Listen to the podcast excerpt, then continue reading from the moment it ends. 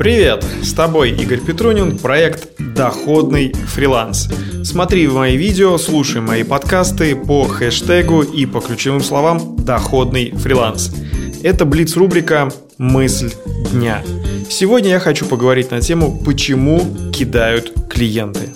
Это, к сожалению, достаточно частая ситуация и один из наиболее популярных вопросов, которые я получаю от ребят в группе и на ютубе.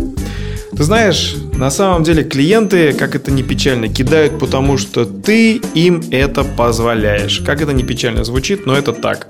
Почему? Потому что это твой выбор начать диалог, начать, соответственно, контракт с тем клиентом, который тебя кидает. То есть, если ты в принципе не уделяешь должного внимания отбору клиентов, это твоя заслуга, исключительно твоя заслуга. То есть, чтобы тебя не кидали, будь внимателен.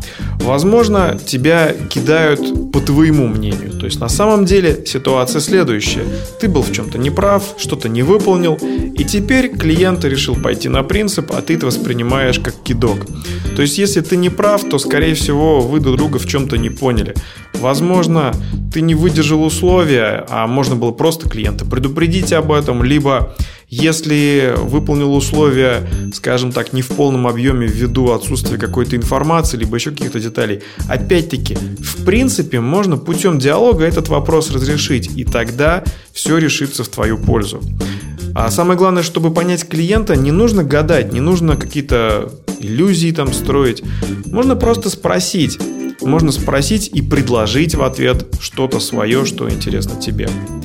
Потом следующий момент. Если все-таки ты сделал все замечательно, а ты оказался в ситуации, что тебе не хотят платить, от тебя чего-то хотят, еще отзыв какой-то дурацкий накатали.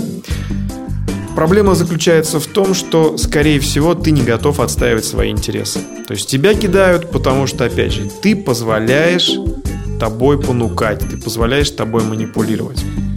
Еще есть такая интересная категория клиентов, которые привыкли работать с профессионалами. Они знают то, что профессионалы, они точно знают свое дело, они жесткие в подходе в чем-то, они уверены в себе, Поэтому, собственно, они так жестко навязывают свои условия, жестко ведут диалог. И, соответственно, если ты не такой на входе, то тебя, естественно, клиент не ценит. Просто он видит, что ты новичок, он понимает, что об тебя можно вытирать ноги, и поэтому он тебя кидает. То есть ты им опять же позволяешь это делать. Следующий момент, ты себя не ценишь. То есть на входе ты заявляешь, что я новичок, у меня немного репутации, я готов поработать за еду, за отзывы. Зачем ты это делаешь? Задумайся. Если ты сам на входе вывешиваешь флаг, я не уверен в себе, со мной можно сделать что угодно, не удивляйся, что с тобой поступают именно так. Завершая сегодняшнюю рубрику, я хочу тебе пожелать цени себя. Не гадай, что там думает клиент. Предложи свой вариант, спроси, что он выберет, твой вариант или что-то свое предложит.